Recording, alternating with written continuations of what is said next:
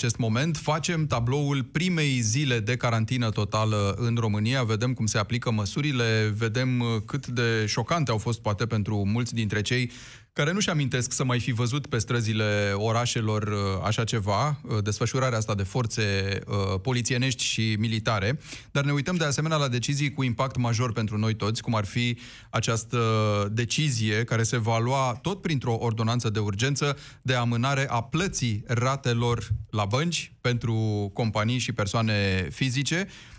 Impactul e deja foarte mare pentru milioane de români. Vorbim însă în ediția de față și despre un alt fenomen extrem de important la începutul acestui război, care uh, nici nu pare că a debutat, uh, iată, în uh, toată plinătatea lui, că scoate pe bară o grămadă de caz, cazuri medicale. Este vorba despre ce s-a întâmplat la Suceava. Cadrele medicale infestate acolo au ajuns printr-un lanț pe care o să vi-l explicăm să ducă la infectarea altor spitale din țară, din capitală chiar. Uh, Spitalul de Arș este un astfel de exemplu. Cătălin Striblea alături de mine. Bună seara, Cătălin! Bine te-am găsit! Din toată ziua asta complicată de până acum, ce ți-a sărit în ochi? Ce ți se pare de notat cu precădere? dincolo de citez bucuria lui Claus Iohannis, că așa a folosit domnul Claus Iohannis termenul ăsta, a zis că e o bucurie cu să se amâne plata ratelor la diverse bănci și avem cazul de la Suceava. Acolo trebuie să ne concentrăm și să ne uităm cu atenție și să ne punem niște întrebări despre modul în care sunt manageriate spitalele din România. Pentru că se întâmplă acolo un fenomen ieșit din comun, în sensul că s-a produs o greșeală care, după cum ai spus și tu, s-a întins până la București și greșeala continuă, pentru că noi am crezut ieri, când s-a spus că spitalul se închide, de fapt, el nu s-a închis, s-a spus acum două zile. Și am vorbit cu Mircea Barbu, cu care o să stăm de vorbă din nou, și Mircea povestea, bă, dar în spital s-a intrat fără probleme, adică au venit oameni aparținători, cum le spun uh, medicii, au venit oameni, au stat de vorbă cu pacienții, nu poți să scoți toți pacienții dintr-un spital, aia e de fapt problema. Și în condițiile astea, chestiunea aia s-a, s-a întins. Îl avem și pe domnul Flutur, băgat în chestiunea asta, pentru că e... Uh, infectat, dar nu are simptome, e simptomatic. Libertatea scrie la ora asta că domnul Flutur uh, are o rezervă cu duș și că uh, cadrele medicale infectate de la Suceava, spre deosebire de domnul Flutur, stau și câte 30 pe secție. Știi că e și aici Cadrele medicale care au mai rămas care au mai... funcțiune. Că... Nu, cei care sunt da. Uh, bolnavi, despre, despre ei da. e, e vorba, știi? Și uh, vrei să ne întrebăm cum a fost testat domnul Flutur? Căci potrivit standardelor în vigoare, domnul Flutur nu era contact, nu era ceva, dar a zis, domnule, pentru că au fost multe ședințe aici, uh, să facem și dumnealui un test, așa a fost o chestie, adică, mă rog, bine că a fost testat S-a mers la încă pe linkul epidemiologic, ceea ce nu se mai întâmplă, pentru că acum e exact invers. Se testează cu prioritate pacienții cu simptome, da. nu cei care aveau link. Înainte uh, era povestea asta, ai venit din Italia, ai luat legătura cu cineva care a venit de acolo, te testăm, da. chiar dacă n-ai simptome, e și ce să vezi, cei cu simptome nu erau tratați, că dacă erau tratați cei cu simptome, poate se descoperea cazul de la București, pacientul da. care făcea dializă venise febril și nu l-a testat nimeni patru zile, că da. s-au gândit că dacă n-a venit din Italia, de ce să-l testăm? Exact. Chiar da. dacă seamănă ce are un... cu COVID-19, de ce să-l testăm? Nu l-am testat, l-au testat la... cu câteva ore înainte să moară. A mai fost un caz la Piatra Neamț, unul la Vaslui, similar, da, deci, pentru că nu, să, nu intrau în birocrația respectivă, da. lucrurile nu se întâmplau. Birocrația pare că s-a schimbat. Încercăm să ne lămurim ce s-a întâmplat la Suceava. Stăm de vorbă, cum spuneai, cu Mircea Barbu. Este jurnalist freelancer, trimisul uh, cotidianului Libertatea acolo la Suceava. Mircea, bună seara! Bună seara, te salut, Tudor. Da, sunt aici la Suceava de câteva zile, unde situația e, așa cum vedeți și voi, din ce în ce mai dramatică. Ceea ce eu am uh, văzut ca reporter de teren și am și scris pe Libertatea, am documentat video și alături de colegii mei am, am relatat cât se poate de mult atât din interior cât și din, uh, din oraș, este o situație absolut halucinantă. Practic, uh, eu am fost martorul zilei de ieri când spitalul a fost închis, teoretic, când voi toți jurnaliști în București scriați, așa cum de bună credință vă informau grupul de comunicare strategică și reprezentanții autorităților că spitalul era închis. Ei bine, eu eram în curtea spitalului în timpul ăsta observam uh, oameni, cred că am observat zeci de oameni care au intrat și au ieșit din spital, aparținătorii pacienților. Îmi, imaginam că, îmi imaginez că cei mai mulți dintre ei nu erau aparținători de pacienți cu COVID-19. N-am vorbit cu toți, dar cu cei cu care am vorbit, um, 5, 6, 7 persoane, erau acolo cu alte probleme medicale. Acești oameni intrau și ieșeau, așa cum vă spuneam, din spital, fără să fără să poarte o mască, fără să poarte mânuși și ceea ce mie mi se pare cel mai grav e fără să știe că spitalul era în plină criză, fără să știe că spitalul era practic închis. Nimeni, nimeni din uh, managementul spitalului, nimeni din uh, poliția locală sau autoritățile locale nu erau prezente în fața spitalului să-i avertizeze pe oameni că intră într-un adevărat focar sau chiar să-i împiedice să intre. Mai mult, ceea ce mi s-a părut și mai șocant e că firma de construcții care momentan renovează o aripă a spitalului lucra în continuare. Dacă vă vine să credeți sau nu, muncitorii erau la datorie, în continuare își făceau treaba, evident și ei fără niciun fel de protecție și mai grav, fără ca nimeni să le fi spus că se află într-un spital care e închis din cauza uh, unei epidemii foarte, foarte grave de coronavirus. Cum am ajuns asta în situația asta, Mircea, la, la Suceava? Asta e, e important de reamintit, cred, pentru că aici pare că avem cu un caz, de a face cu un caz halucinant. Nu ne dăm seama cum în atâtea zile s-a putut ajunge să nu ia nimeni nicio măsură și să se ajungă la amploarea acestui fenomen, care, cum spuneam, a dat pe din afară. E ca o oală care a dat pe din afară și s-a răspândit în jur și în jur înseamnă că a ajuns până la București. O să vedem imediat de ce. E vorba de, în, în opinia mea și din ce văd de aici, este vorba de o lipsă crasă de asumare a responsabilității.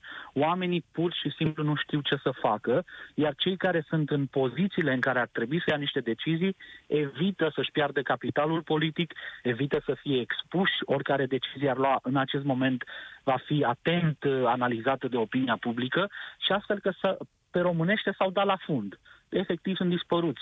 Am mari probleme ca, ca jurnalist aici la fața locului și au legătura cu autoritățile locale, să vorbesc cu DSP-ul, să vorbesc cu, cu reprezentanții spitalului. Nu răspund la telefoane, nu vor să, să dea declarații. Practic toată lumea fuge de responsabilitate. Ori asta eu cred că este principala problemă pentru care în acest moment avem situația pe care o avem la Suceava. Deci ce s-a întâmplat acolo? Cătălin, te rog. Da, mă gândeam că uh, nu există, ca să iau întrebarea din gură lui uh, Tudor, deci în momentul ăsta nu există un film oficial al datelor care uh, au dus la această situație, nu? Adică n-a venit nimeni, nu a făcut o conferință de presă, nu a stat de Cătălin, vorbă. Nu? ieri a fost un secretar de stat aici, de la Ministerul Domnul Sănătății, Tătar, în o anchetă. Da. da. da? Nimeni, nimeni n-a venit să ne spună asta, nimeni... Eu am mhm. încercat să dau de domnul Tătaru să, să vorbesc cu dânsul și, și să, să lămurească situația. Nu a fost de găsit. E subiect Acești tabu, aparent, acest caz Suceava. Exact, da, deocamdată. Da, înțeleg că exact. directorul de acolo, care a fost demis astăzi, da, uh, era unul dintre favoriții uh, domnului Flutur Uh, și chiar domnul președintele Iohannis l-a onorat cu o deschidere de spital la data respectivă. Ba mai mult, omul de acolo a fost propus chiar ministrul al sănătății, doar că a refuzat? Eu pot să vă spun următorul lucru care e mai mult o metaforă, dar cred că spune cel mai bine. În timp ce vorbesc cu voi acum, mă uit la curtea spitalului din Suceava, unde există o fântână cu luminițe și muzică în valoare de 60.000 de euro.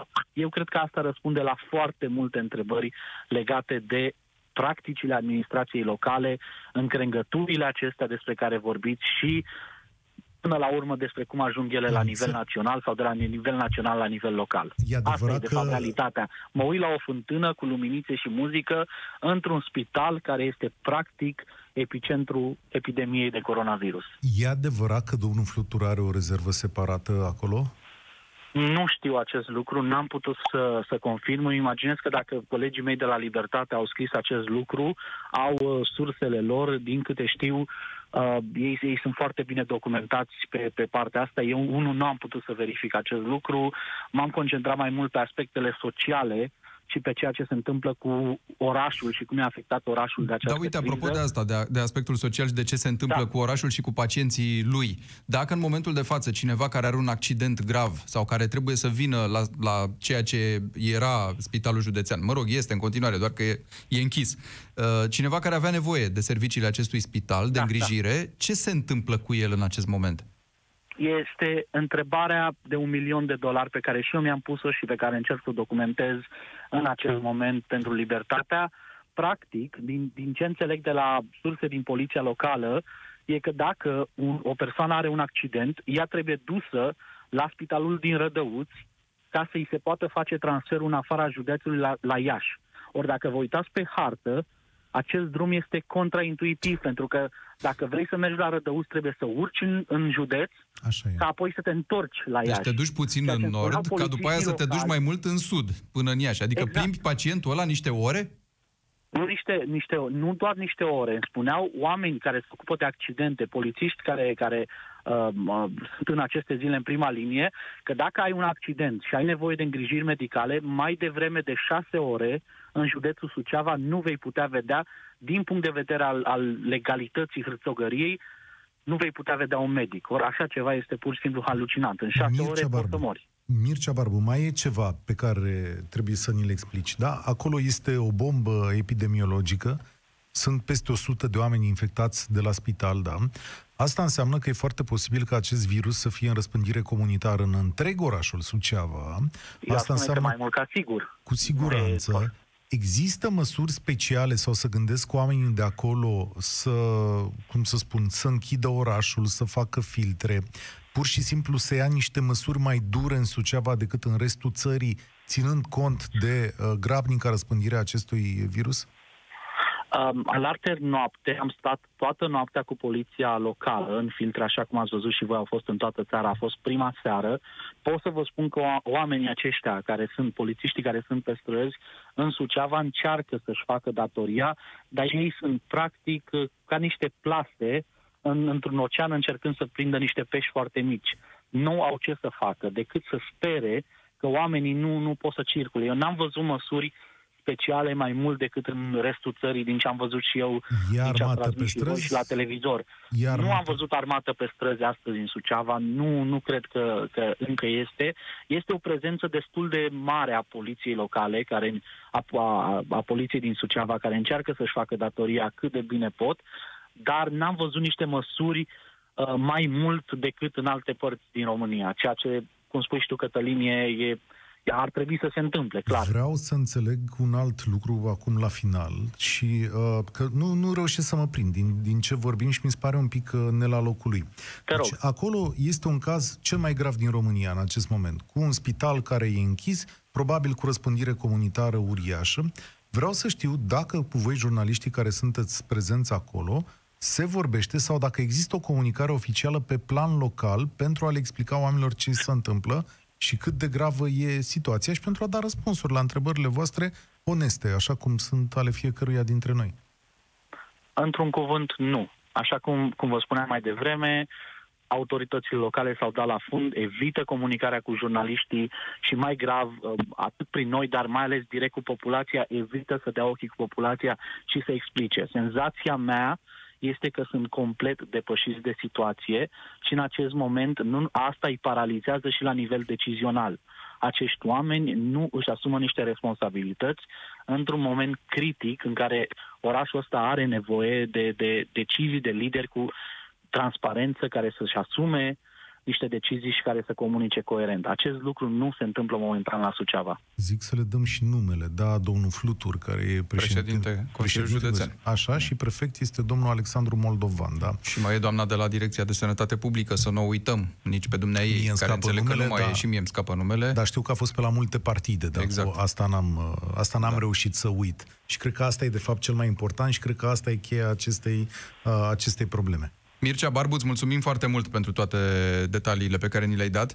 Um, noi vorbim, Cătălin, despre cazul ăsta, care, deși e emblematic cumva pentru managementul prost al situației, vedem că rămâne caz tabu. Adică vorbărețul domn Tătaru, și spun asta în semn de respect, pentru că apreciem deschiderea deschis, lui, da. exact, când zic asta uh, e un cuvânt de laudă în comparație cu ceilalți membri ai Comitetului de Situații Speciale de Urgență. Deci vorbărețul domn Tătaru, atât de deschis să lămurească pe toată lumea da. legătură cu toate aspectele, iată până și domnia sa tace în chestiunea asta legată de Suceava. Eu cred că s-ar putea să fie un dezastru atât de mare încât, uh, nu știu, să n-aibă un Eu răspuns. am altă impresie, că dezastrul ăsta de acolo este replicabil și probabil se poate sau s-ar fi putut sau s-o fi și întâmplat și la alte spitale uh, de această talie. Și ăsta e motivul posibil pentru care autoritățile evită să vorbească despre asta. Că s-ar putea ca oamenii aia să spună, păi așa ne-ați învățat sau nu ne-ați învățat voi.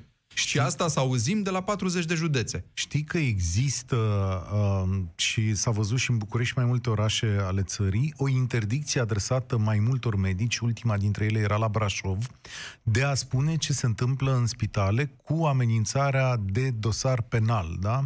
Uh, de la Brașov a apărut informația asta, li s-a trimis un document medicilor și le s-a spus că trebuie să aibă grijă ce vorbesc, să nu dea număr de cazuri, să nu spună ce pacienți sunt și așa mai departe, pentru că altfel sunt pasibil de dosar uh, penal. Dacă îmi permiți, Tudor, fac o paranteză, uh, măcar să aducem aminte că sunt sigur colegii de la știri vor aduce mai multe date.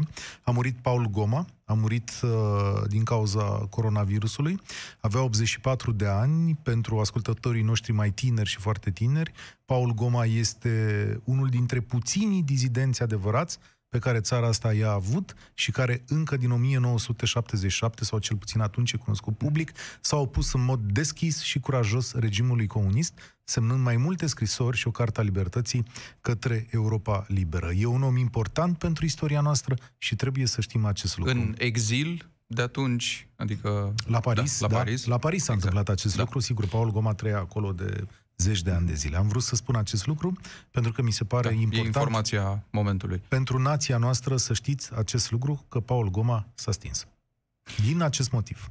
Noi discutăm, iată, despre povestea asta de la Suceava. Spuneam că o să vă explicăm de ce a reverberat în alte zone, în, la modul cel mai practic. Uh, un pacient care a venit de acolo, de la Suceava, la Spitalul de Arș din București, avea coronavirus, are, și a reușit să infecteze o bună parte din spitalul de Arș din București.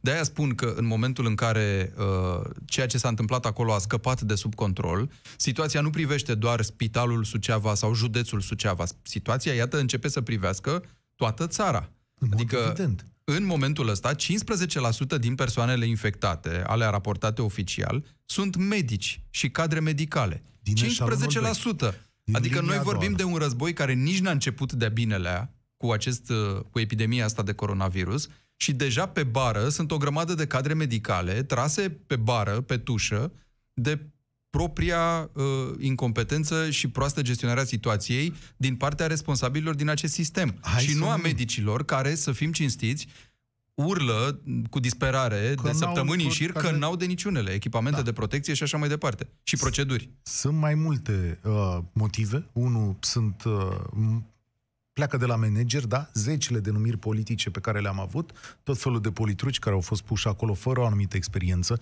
Știi bine, Tudor, ce bătaie, au fost pe, ce bătaie a fost pe spitalele astea. Păi spitalele din România au fost o vacă de mulți, cea mai faină vacă de mulți, pentru că acolo erau tot felul de contracte, tot felul de achiziții, să puteau face lucruri. Sunt bani mulți, în sensul că în sănătatea din România, dacă vrei să faci afaceri, sunt bani mulți. Ei nu, nu ajung banii ca să ne trateze pe noi, dar pentru cumpăra diverse prostii, se poate face chestiunea asta, pentru renovări, pentru redotări și așa mai departe. Doi la mână, sistemul ăsta lipsit de meritocrație, a adus și în rândul cadrelor medicale în poziții destul de importante niște oameni care poate n-au avut experiența necesară, iar doctori foarte mulți buni și profesioniști s-au dat la o parte sau nu au fost ascultați, după cum ne-au povestit oamenii aici. Pentru că la București, în cazul celor doi bolnavi de dializă, da, celor doi bolnavi cu dializă, ei au fost aduși acolo, medicul de gardă a spus, Domnule, dar mie mi se pare evident că oamenii ăștia sunt infectați pentru că au simptome. Tușesc și au febră peste 38. Hai să le facem testul. Și atunci s-a intervenit iarăși managerial și a zis, domnule, birocratic, știți că noi nu avem de ce să facem da. asta. Acum s-a schimbat. De două zile a, s-a schimbat. De două zile s-a schimbat, invers. dar... Testăm simptomatici. Uh, Vlad Mixici spunea la un moment dat, avea un calcul matematic, desigur el circulă pe, pe internet la în publicații foarte serioase, care zice așa, că de la un om se poate ajunge la 244 de cazuri. Păi imaginea de la Suceava este exact imaginea aceasta matematică, pentru că ei sunt acolo aproape 200 de oameni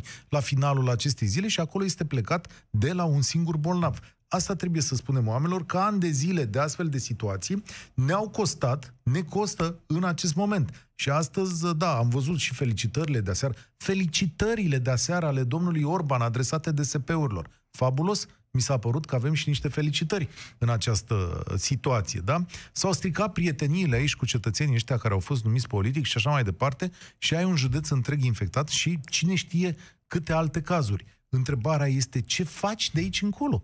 Pentru că, evident că noi ridicăm întrebări. Noi nu avem răspunsuri. Mm. Mai... Ce, da. ce putem să facem? Dar adică... căutăm, bineînțeles, să aflăm aceste Dar răspunsuri. Uh, faptul că, pe care l-ai remarcat foarte, foarte bine, nu se mai vorbește cu noi, că domnul Tătaru nu mai vorbește, că domnul Vela nu mai vorbește, uh, domnul, uh, știu cine a mai rămas, Raed Arafat, păi pe Raed Arafat l-au parcat de uh, nu știu câte zile, că el da. nu mai... Domnul Raed Arafat doar în comunicările alea oficiale Da, exact, uh, să duc vine. acolo. Păi răspundeți-ne da. la întrebările astea. Deci cum facem cu Suceava? Suntem în prima zi de carantină, nu o să insist foarte mult pe ceea ce se întâmplă pe străzi. Cum ziceam, sunt mulți care, mă rog, sunt șocați de atmosfera asta plină de poliție și armată. Alții, mă rog, uh, au luat-o mai la light, așa să zicem, își fac selfie-uri cu, cu poliția.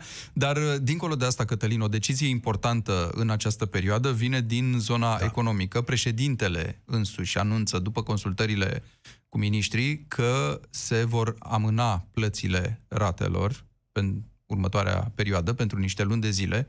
Cercăm să ne lămurim ce impact o să aibă toată Știi povestea că... asta și vorbim imediat și cu specialistul care ne așteaptă pe fir. Știi că noi doi am vorbit despre asta și ziceam la un moment dat că bine ar fi să intervină statul, pentru că nu poți să lași relația asta reglată doar între bancă și client. Uh-huh. Și acum s-a produs lucrul ăsta, sau mă rog, urmează, mâine. Iancu Guda, analist fiscal în legătură cu noi. Bună seara! Bună seara! Cum vedeți decizia de azi? Ce impact o să aibă? La ce vă așteptați? Uh, sigur, dincolo de, probabil, bucuria uh, pe care o resimt mulți dintre români, că, na, măcar vine ca o alinare în vremurile astea tulburi, povestea asta, aparent. La ce va duce? Da, este o nevoie, uh, în primul rând, și măsura ar trebui să vizeze doar persoanele care sunt afectate în mod direct sau indirect de efectele negative ale COVID-19, coronavirus. Și este o necesitate a mediului de afaceri a companiilor și implicit a angajaților acestor companii care suferă. Pentru că atunci când vânzările scad uh, masiv și intempestiv, foarte repede, din cauza măsurilor de prevenție uh, a diseminării COVID-19, practic acest efect de lacăt uh, pe foarte multe industrii, uh, practic companiile nu, nu se pot uh, ajusta într-un uh, ritm uh, suficient și au patru plăți importante de susținut salarii, uh, taxe, uh, facturi la furnizori și credite bancare. Mm-hmm. Și în acest context este normal, multe alte țări au implementat măsuri uh, similare. Este bine că se coroborează Uh, cu băncile, centra- băncile comerciale prin uh, Banca Națională. Practic sunt măsuri luate și coordonate de către Banca Națională și uh, sunt dublate de eliminarea provizioanelor uh, pentru, pe care băncile trebuie să le constituie în această perioadă de înghețare a, a plății creditelor. Ce nu îmi este mie clar, uh, ori s-a comunicat și am ratat, ori încă nu s-a, nu s-a spus, este exact uh, implicațiile de după. Pentru că din cele comunicate până acum este clar că vom avea o perioadă de înghețare a ratelor uh, populației și companiilor de 9 luni, deci practic până la sfârșitul anului în curs. Dar uh, nu, nu înțeleg și nu cred că s-a comunicat dacă în această perioadă se acumulează dobândă. Este esențial acest detaliu. Și Probabil că asta că... o să vedem în ceea ce va apărea mâine ca document oficial. Aș vrea să vă întreb, domnule da. Guda, care sunt riscurile și pentru companii și pentru persoane fizice, adică dacă există și o parte nevăzută, dincolo de bucuria asta că primește o, o gură de oxigen, o amânare, dacă vine ceva la pachet cu povestea asta? Păi riscurile pot fi cauzate de scenariul în care dobânda uh, cumulează, uh, merge în continuare, pentru că o înghețare a, a creditelor înseamnă 9 luni de relaxare. Principalul oricum trebuie plătit că a fost luat creditul, va fi rambursat. Uh-huh. Dobânda poate fi nu neapărat uh, uh, mărul otrăvit sau capcana nevăzută, ci uh, poate mai puțin conștientizarea de către împrumutați, fie persoane fizice sau companii. Respectiv, dacă pentru aceste 9 luni uh, dobânda merge în continuare, în 2021 o să fie uh, plătibilă uh, peste ceea ce trebuie plătit în mod normal. Deci, practic, în 2021 se va plăti principalul lunar, dobânda din 2021 și dobânda din cele 9 luni din 2020. Repet, este un scenariu, nu mi este clar dacă în această perioadă de, de 9 luni înghețare dobânda merge în continuare și în acest scenariu în care dobânda merge în continuare, în 2021 o să fie probleme masive, să pentru că spunem... se va, uh, continuarea acestor dobânzi se va traduce prin, uh, prin creșterea ratelor uh, clienților, persoane fizice sau companii, cu undeva la 40-50%. Deci, în funcție de momentul contractării creditului, de tipul de credit, pentru că pot fi de consum 5 ani, imobiliare 30 de ani, dacă ești aproape de momentul contractării creditului, plătești multă dobândă și atunci dublarea dobânzii în 2021 o să fie fatală. Dacă ești spre finalul rambursării creditului, dobânda e mai mică, principalul e mai mare. În orice caz, să le spunem uh, oamenilor că... de la caz la caz, am spus, uh, în funcție de tipul de credit și de perioada de, de rămasă până la, la finalizarea creditului, ratele românilor în 2021 vor crește între 30 și 80%, deci cu o medie de 40-50%, dacă în această perioadă de 9 luni uh, de înghețare a ratelor, uh, a plăților către bănci, dobânda continuă. Și dacă va fi așa, cred că, de fapt, nu e în fond niciun sprijin real, e doar o supapă de, de timp, este doar o amânare a problemei și o dublare a acesteia în 2021 și atunci cred că va fi uh, foarte uh, problematic pentru foarte mulți persoane fizice, companii să le poată plăti. Să ce le spunem oamenilor că adevărat, nu avem dacă un... Dacă mai uh, permite 30 de secunde, ce este... Uh, se poate? Da.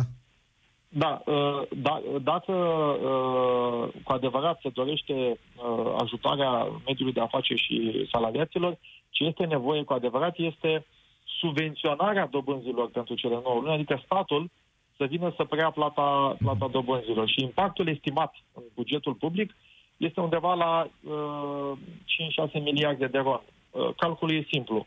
Sunt cam 230 de miliarde de ron credite, aproape jumate la companii, jumate la populație. Dobânda medie e cam 6%. Deci toată România Uh, populație și companii are într-un an cam 15 miliarde de ron uh, dobândă, cam 40-50% vor avea nevoie de subvenționare, deci vorbim de un impact bugetar modest de 6 miliarde de ron, plus minus, variații mici, care înseamnă sub 1% din PIB. Să le spunem deci, oamenilor din nou că acesta făcut, e... Respectiv să nu curgă dobânzile în aceste 9 luni. Să le spunem că e un scenariu, că nu există încă un document și exact. probabil că lucrurile astea vor fi stabilite mâine în ședința uh, de guvern. Și nu știm exact nici măcar modalitatea practică în care se va face acest lucru. Ministrul de Finanțe zicea, domnule, e foarte simplu, ai trimis un e-mail, și pe baza unui e-mail se rezolvă.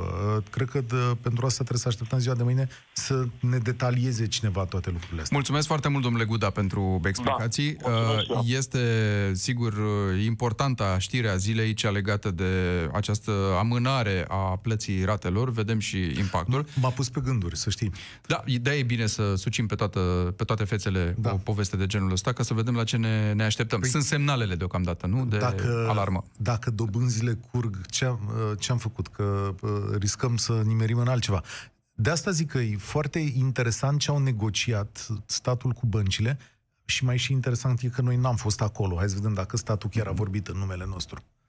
Multe semne de întrebare și în legătură cu școala. Copiii sunt în continuare acasă și nu se știe pentru câtă vreme dacă se va relua, când se va relua, ce se întâmplă cu examenele de final. Uh, Alicia Cobescu, colega noastră, a vorbit cu ministrul educației Monica Anisie, care spune că cea mai mare îngrijorare e a copiilor din clasele 8 și a 12 care au de dat examene în uh, vară. Uh, vor apărea mai multe rânduri de subiecte, 5 în fiecare săptămână, ca acești copii să se poată antrena. În schimb, la întrebarea când se vor relua cursurile, ministrul nu are un răspuns clar. Ah, este greu de spus care sunt uh, variantele acum pe care noi le luăm în calcul, pentru că aceste variante sunt în strictă legătură cu ceea ce uh, înseamnă evoluția pandemiei în uh, România. Nu vreau să avansez uh, termene la care noi am venit cu aceste variante uh, în contextul în care situația este una continuă, observați dinamică, iar deciziile pe care noi, în cadrul Ministerului Educației, le vom lua vor fi de comun acord cu elevii, părinții, sindicatele, studenții, pentru că este important în acest moment să ne unim forțele și să realizăm ceea ce este mai bine pentru, pentru noi toți. Trebuie văzut în ce ritm elevii vor putea sau studenții vor putea recupera conținuturile pe care în uh, acest moment uh, le parcurg uh, online sau prin lecțiile pe care le realizăm în parteneria cu televiziunea română.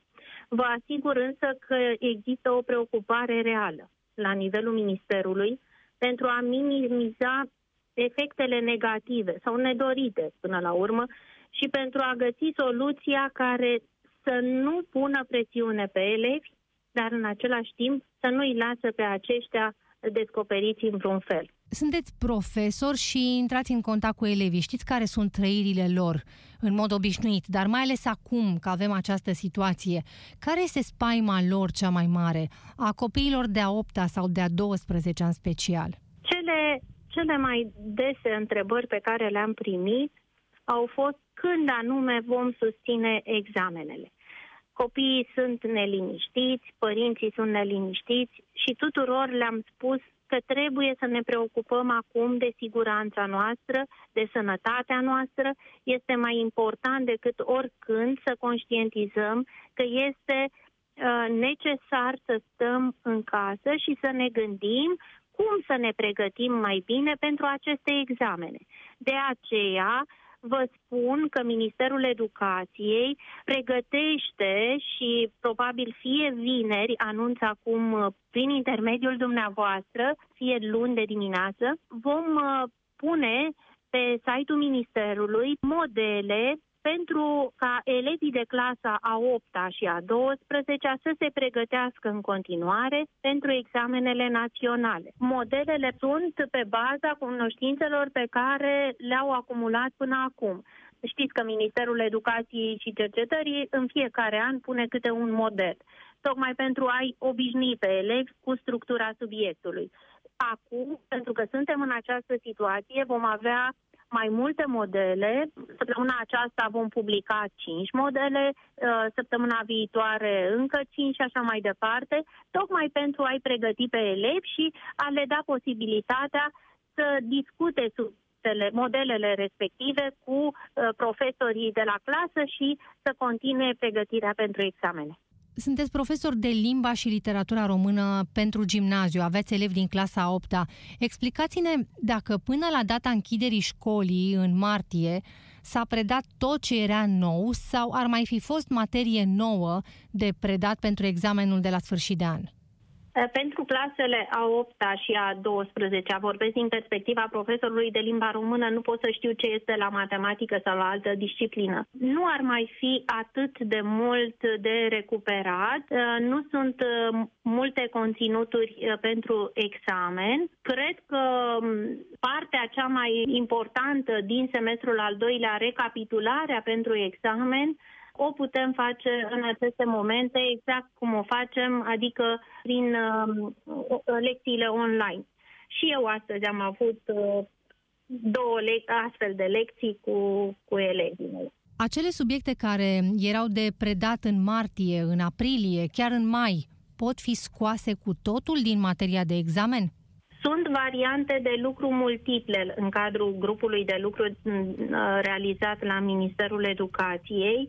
Um, luăm în calcul uh, mai multe, mai multe uh, variante, tocmai pentru că în uh, niciun caz, și vă mulțumesc că îmi dați această ocazie să le spun copiilor, tuturor copiilor, în niciun caz nu vom lua vreo decizie în așa fel încât să fie în detrimentul acestora.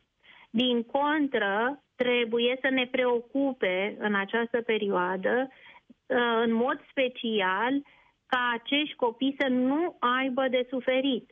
Credeți că se mai fac meditații, că mai merg profesori acasă la elevi sau invers, se mai ducă elevi acasă la profesor pentru meditații, acum mai mult decât oricând simțind nevoia, căci le lipsesc orele de la școală înaintea examenului? Eu fac apel ca nimeni să nu se mai deplaseze uh, nicăieri. Fac apel la părinți să înțeleagă faptul că este important să țină copiii acasă și nici să nu interacționeze în vreun fel sau să vină vreun profesor la uh, copil acasă, pentru că nu este cazul în aceste momente. Este importantă siguranța noastră a tuturor în aceste momente dar mai ales este importantă sănătatea noastră. Să ne vedem sănătoși. Ați reacționat foarte prompt după ce a apărut ideea eventualei uh, repetări a anului școlar. Care ar fi dezavantajele de a-ți avut așa o reacție? Cred că ați văzut deja reacțiile care au fost ieri și care este impactul unei astfel de măsuri. Trebuie să ne gândim foarte bine uh, pentru că vorbim aici de uh, un an din viața uh, elevilor, un an din viața studenților uh, și așa situația este cum este. Da, Monica Anisie, în dialog cu Alice Iacobescu, complicată problema asta și probabil uh, greu de digerat dacă se va ajunge, Cătălin, la o da. decizie privind amânarea, înghețarea, nici nu știm cum să-i spunem, acele, repetarea, repetarea, de fapt, da. anului școlar. Probabil că ar fi o variantă sau o variantă de fugă, de condens, de făcut ceva de condensat uh, examenele în uh, toamnă, la debutul anului școlar următor. Cine știe ce, Acum, ce variantă? Nu vrem să avansăm niciuna, pentru că, repet, e un subiect cea foarte mai delicat. probabilă da. că lucrurile se vor muta la toamnă. Uh, eu am copil de clasa 8, spun cu toată sinceritatea, deci pentru mine înghețarea anului școlar sau repetarea lui este un dezastru, mă rog, comparabil cu tot ceea ce se întâmplă, poate nu-i uh, un lucru atât de grav, dar îți dai seama, pentru fiecare părinte e foarte greu să o ia de la capăt cu anul școlar respectiv. Mulțumesc foarte mult, Cătălin Striblea. Continuăm să vă ținem la curent uh, cu ce se întâmplă pe acest front al luptei împotriva epidemiei, cu toate întrebările care rămân și la care căutăm în continuare uh, răspuns. Pe curând! Momente